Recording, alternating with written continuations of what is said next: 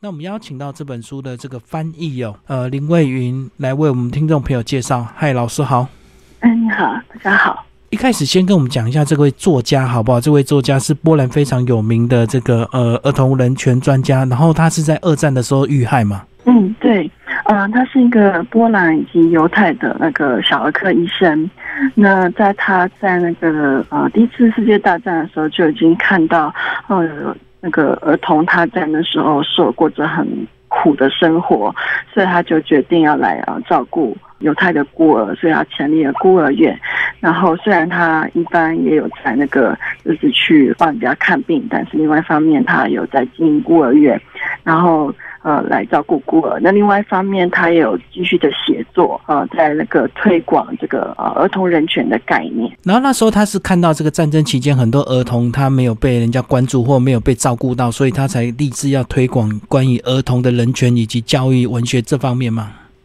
嗯，对他除了在战争的时候看到那个儿童他们就是呃没有被照顾，然后权利被侵害。嗯，毕竟战争的时候那个呃受苦的那个就是最受苦的都是就是儿童。那当然他也看到就是比如说那时候嗯在那个华沙的贫民窟那那边也有许多儿童。嗯，在还没有战争还没有发生的时候，他们就已经过了很困苦的生活。那呃，另外一方面，呃，虽然呃，克扎克他自己呃是出生一个不错的家庭，但是那时候呃，他也觉得，哎，他过得并不是很快乐，因为呃，在他呃呃那个那时候中产阶级的家庭，大人都管的很多，然后呃。所有的规定都很严格，小孩子不能嗯自己出去，然后不能表达自己的意见，一切都是要大人帮他们安排，啊，所以他从那时候开始，从小时候开始就想说，哎，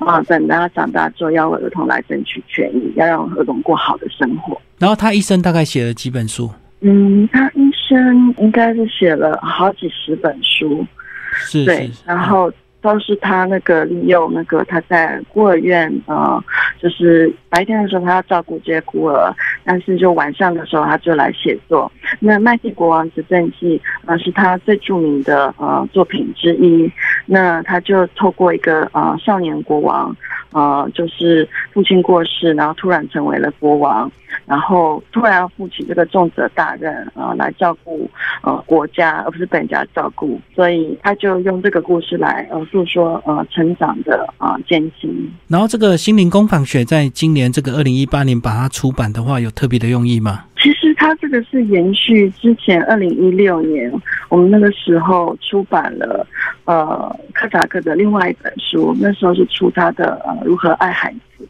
那跟《麦迪国王直升机》不一样，呃，《麦迪国王直升机》克拉克拉是写给孩子看的，那如何爱孩子，则是写给家长及老师看，然后告诉呃家长以及老师，哎，我们要怎样去爱孩子啊，才是就是用正确的方式去爱他，去尊重他啊，去呃了解他，而不只是啊，我们就用我们觉得方便的方式去爱他。哦，上一本等于是关于教育的一个散文就对了，然后这本纯粹。是针对给儿童看的一个儿童文学小说。对对对。然后这本书呢，总共有两集哦。在这次我们先是出版的《麦提国王执政记》，等于是他的第一部。那是不是就来帮我们老师来帮我们介绍一下关于这一本这个《麦提国王执政记》？它设定的年代大概是哪一什么年份呢？呃，他在作品中并没有写说他是在哪一份哪一个年份，但是我们从一些背景可以看到，应该就是在十九世纪末二十世纪初的时候，那个也是呃科扎克他自己，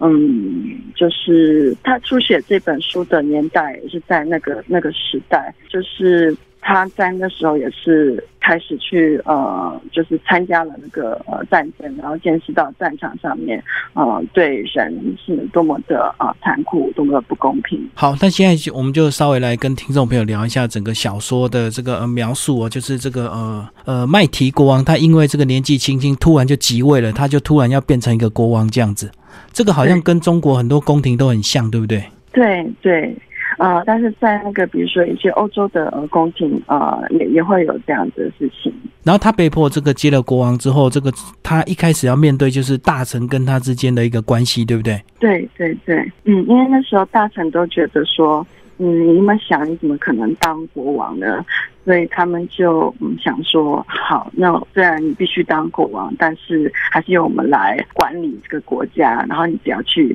呃签名就好了，对，然后不要来呃呃那个干预我们的决定啊。那麦提他就是嗯很不开心，因为他觉得既然他呃成为了国王，他就要为国家负起责任，他不想要人家来保护他，他想要去保护这个国家，因为后来战争很快就发生了。所以整本小说好像就围绕这个麦提国王他的一个个人的成长的一个过程，对不对？他从一个这个呃被迫当国王，一开始什么都不懂，呃，什么事情都是大臣说了算，他都不能做主，一直到他这个慢慢流浪，然后后来又接触了这个其他国家，然后开始回头来开始用心想要治理好他的国家，又面临了这个小孩跟大人之间的一个冲突。对，嗯，你可以把它看成是一个儿童成长的故事，但是也可以把它看成是一个国家啊成长的故事。就是说，这个国家跟麦皮他一起成长，可以把它当成是一个隐喻。但是，因为是不是因为写给儿童看的，所以它里面的有些手法还是这个有点这个夸大，有些这个黑色幽默，对不对？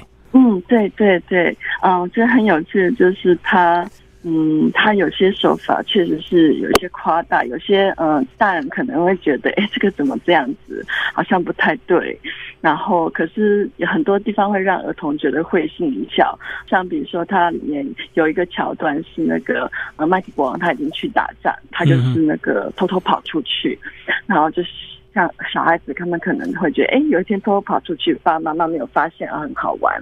然后到那边之后，那大人呢，他们就发现麦提不在了，所以那大人就很紧张。他们就想说，好，那我们来做一个娃娃，然后用这个来代替国王。然后呢，呃，那之后他们一拉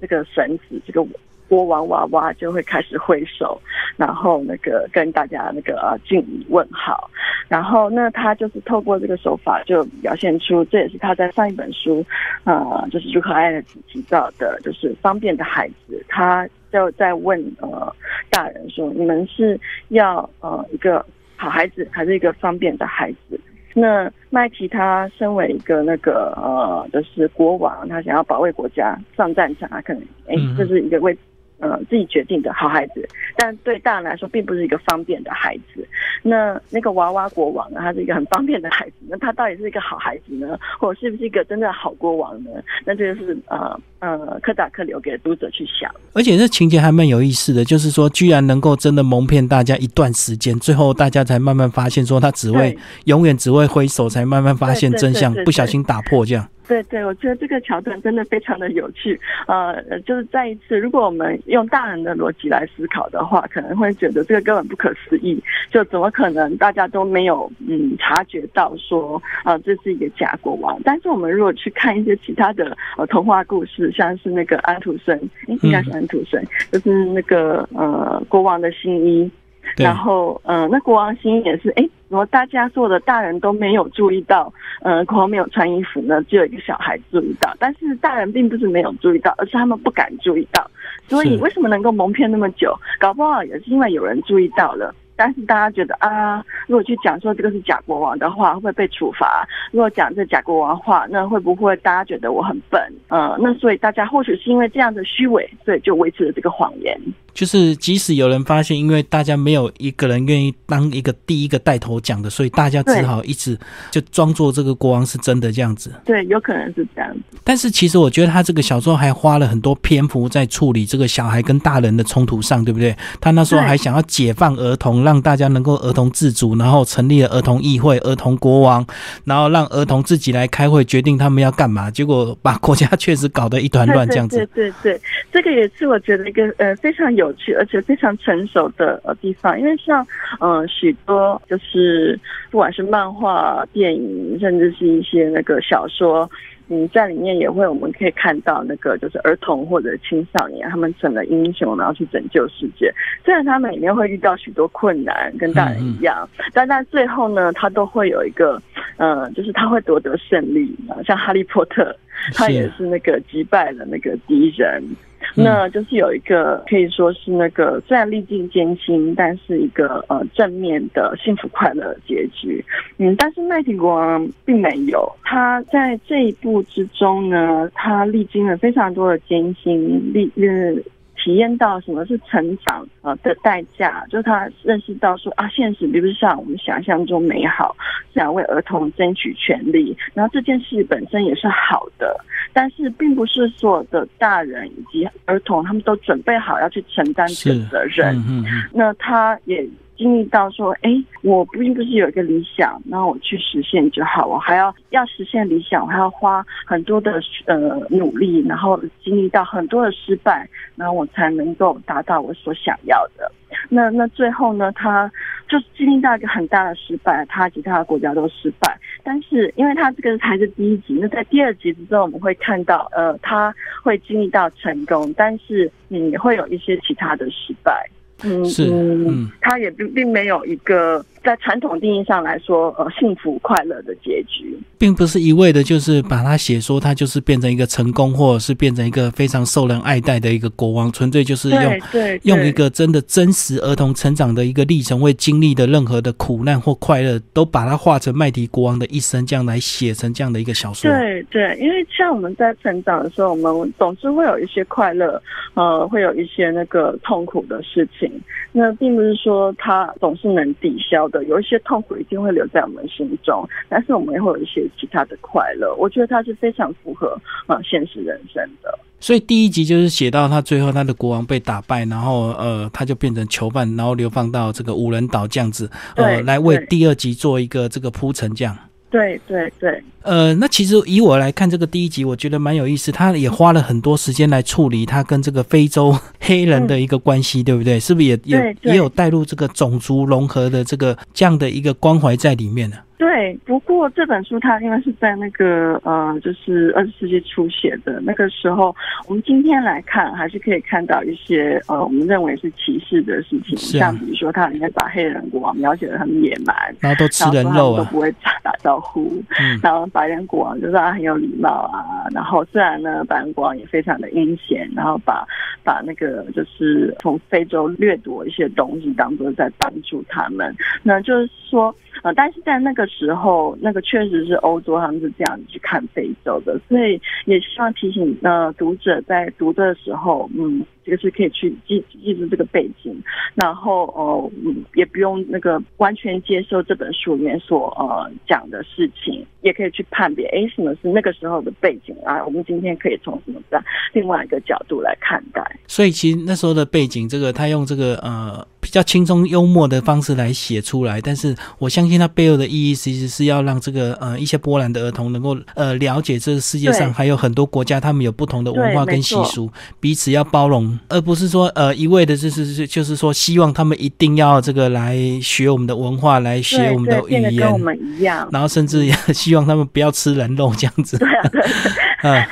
所以其实这本小说，哎，它的这个触及的面向还蛮广泛的，对不对？并不是非常单纯的，就是说，呃，教你要做好事啊，教你不要做坏人这样子。对对对对对。其实它里面有蛮多啊，就是各种不同的坏事的。就像那个麦蒂国王，他呃离开皇宫，他去打仗，一方面是好事，可是另外一方面，如果他在那个战场上面遇到什么不测，呃，或者是他被敌人抓走了，那对这个国家来说是很坏的事情。对对对。他一方面他表现出这个国王很勇敢啊，但是另外一方面他也表现出这个国王他有点怎么说呢？不三思而后行。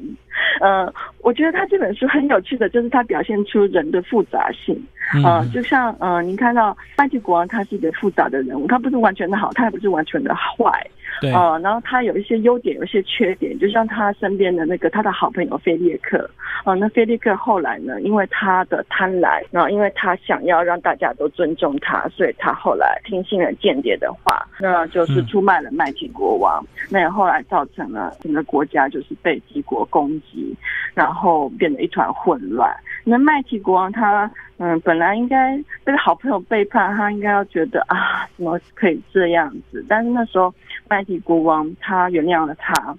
然后呃，那那你从这边你可以看出这个麦提国王他的仁慈以及宽容大度。但是另外一方面，你也看出，呃，那那个其实为什么会走到这一步，是因为麦提国王之前觉得很累，所以他不想负责，他把所有的责任就都交给他的好朋友去处理，所以就呃变成今天这种局面。所以他就是呈现出哎各种各样复杂面相，有优点有缺点，然后每个行为他都会造成他自己的后果这样子。所以，其以刚刚这个老师提到这一段，呃，用现在的国际形势来讲，还真的有一些事情就是很吻合，对不对？真的有些时候，就如果你过度轻信你自己的亲戚朋友或者是你的闺蜜，哎，反而因为他们造成说你今天得到一些权利之后，反而这个如果你没有这个特别去关注他，也许呃，你的亲戚朋友甚至家人可能就会利用你的权势来做一些坏事，这样。对。所以这样子其实来讲，哎，这个这本小说还蛮符合现代的儿童来看的。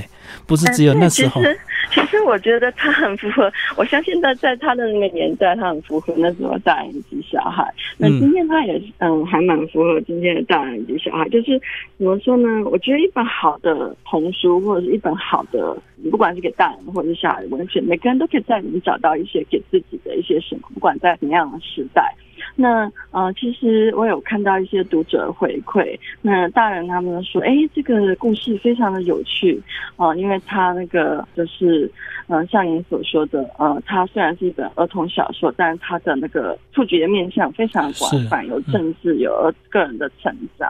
啊，然后有人与人之间的关系，有责任。那儿童呢，就他们就觉得这个是一个非常有趣的故事。然后这个从过去出版到现在，这个这么多年的时间，有没有这本小说有没有被翻拍成电视或一些影集，或者是儿童卡通这样子？有这本书，它其实，在波兰，嗯，被嗯，就是改编过很多次，嗯，也有也有拍成电影，然后，但是还有呃，我看过的是一个那个动画，那是波兰跟德国还有法国呃合作的一个动画，非常好看。它有那种诶，就是像电视剧一样的，嗯，就是就是好几集那样子，但是也有那个长片。那我我看的是那个一个长片，这也是为什么那时候我决定要翻译科扎克的作品，然后给那个台湾的读者看。那那个呃电影，它是用比较可爱的方式，然后来去呈现这个国王登基，然后遇到了各种各样子的困难。那时候他把那个战争大臣呃塑造成一个敌人。那那时候我跟我儿子一起看的，我们都觉得非常好看。嗯，可是后来我翻译这本书的时候，发现哎，这本书它比电影更丰富。因为在这边战争大臣，嗯，以及其他的战臣，并不是他的敌人，而是好像有点有时候像是敌人，有时候又是他的盟友，然后他们要一起去对抗敌国的威胁。嗯，那敌国呢，他描写他们的方式也是，就是并不是说啊，他们通通都是坏人。有一个国王呢，就是想要跟他做朋友，因为他也是一个改革者。那有一个国王呢，他比较在乎利益。呃，如果麦提给他一些利益，就是那个把黄种人呃朋友让给他，那这个国王他就会跟麦提做好朋友。那有一个国王呢，呃，他其实也不讨厌麦提，但他儿子很讨厌麦提。可是我们在第二本之之中，你会发现那个国王年轻的国王为什么那么讨厌麦提？也不是因为他真的那么坏，而是他非常想要证明自己。嗯，所以我们在呃我们的生活中，我们也可以看到这种人，就是有些不管是大人还是孩子。他去欺负别人呢，呃，但是因为他非常没有自信，他想要去借由欺负别人、侵略别人来证明自己。我们后来才发现啊，原来他是脆弱的。原来我们如果去想办法去解决他脆弱的问题，他就不会成为那么可怕的敌人就是讲到这个呃，在第一部的这个最后面有三个国王联合起来要攻打这个麦提国王了，然后这个每个国王都有自己的一个心思。那刚刚讲到这个有一个这个特别讨厌麦提国王，就是也许就是想要验证说借由打败他来证明自己的一个价值就对了。对对对，所以这个好像就是像小朋友在学校的那种人际关系，也是类似这样的一个模式，对不对？对对，不只是小朋友，其实我觉得很多的成人他也是，职场上也是，嗯，模式在跟别人相处。总有一些人会特别讨厌你，也许就因为你表现的哪一方面特别优秀，所以呃是他所无法容忍，所以他就会变相用另外一种方式来否定你，或者是呃来这个贬低你，证明他自我的一个价值。对对，然后呃，这本小说它我觉得可贵的地方，它也提出了一个，就是我们遇到这样的情形，我们要怎么做呢？就他没有提出一个呃，就是第一步你这样做啊，第二步你这样做啊，第三步这样你就会成功，然后世界就会很好了。他在这边提出了啊，就是第一本他提出麦提遇到这样子的人，他就决定啊，我们要去打仗。是，那就是那个第一次战争发生。可是后来麦提当他认识这三个国王之后，他就发现我们呃，我受到的教育就是他其他的大臣告诉他的事，他们告诉我很多古代国王、古代战争呃的事，但是没有告诉他现在的国王是什么样子。他那时候就在想说，如果我认识现在的国王，也许就不会发生战争。可是很不幸，后来那个战争又发生了，那所以麦提也只好去面对。但在第二部之中，我们又会看到又会有战争发生，然后麦提那一次他。会有不同的方式去阻止战争的发生，那所以我们就可以透过诶这三次不同的经验，我们也可以从中学习到一些。当如果我们碰到有人想要侵犯我们的权利，那我们不管怎么样，他都要来欺负我们的时候，我们可以怎么做？所以这个第二部有预计什么时候发行吗？第二部，嗯，应该是那个明年的时候。是是是，那我们也非常期待这个第二部，这个非常精彩的《麦提国王执政记》哦。最后，老师讲一下这个我们的作者好不好？呃，科扎克他个人这个呃，在后来他在这个波兰以及在欧洲以及全世界在人权以及儿童方面的这个呃被肯定以及被认同价值的一个地方。嗯，对，因为那个，嗯，科扎克他就是不停的去推广儿童人权的概念，透过他的那个呃书写、写作，以及透过广播。然后还要透过他实质的与儿童的互动以及照顾他们，呃，那虽然科扎克他因为他是犹太人，所以他在二次世界大战的时候很不幸跟那个呃他孤儿院的儿童嗯被那个纳粹屠杀了，那但他所留下的一些著作以及他的思想，那就是不停的在后世流传，那对波兰人呃造成很大的影响，那就是为什么后来那个波兰他有那个跟联合国哦，就是说。我们要来一个那个儿童人权公约。那后来联合国也通过了，那所以之后那个那个也嗯许多国家都签署了，那台湾那个签署那个儿童权利公约。所以从他这个二战期间的这个影响，一直到现在影响到我们现在，连这个二夫华也是根据他的精神跟内涵来创立这样。所以这本书非常值得推荐给我们的听众朋友。然后这个呃心灵工坊所出版《麦提国王之真记》，呃今天为大家介绍是这本小说的这个呃翻译者林桂云老师。好，谢谢老师。嗯，谢谢。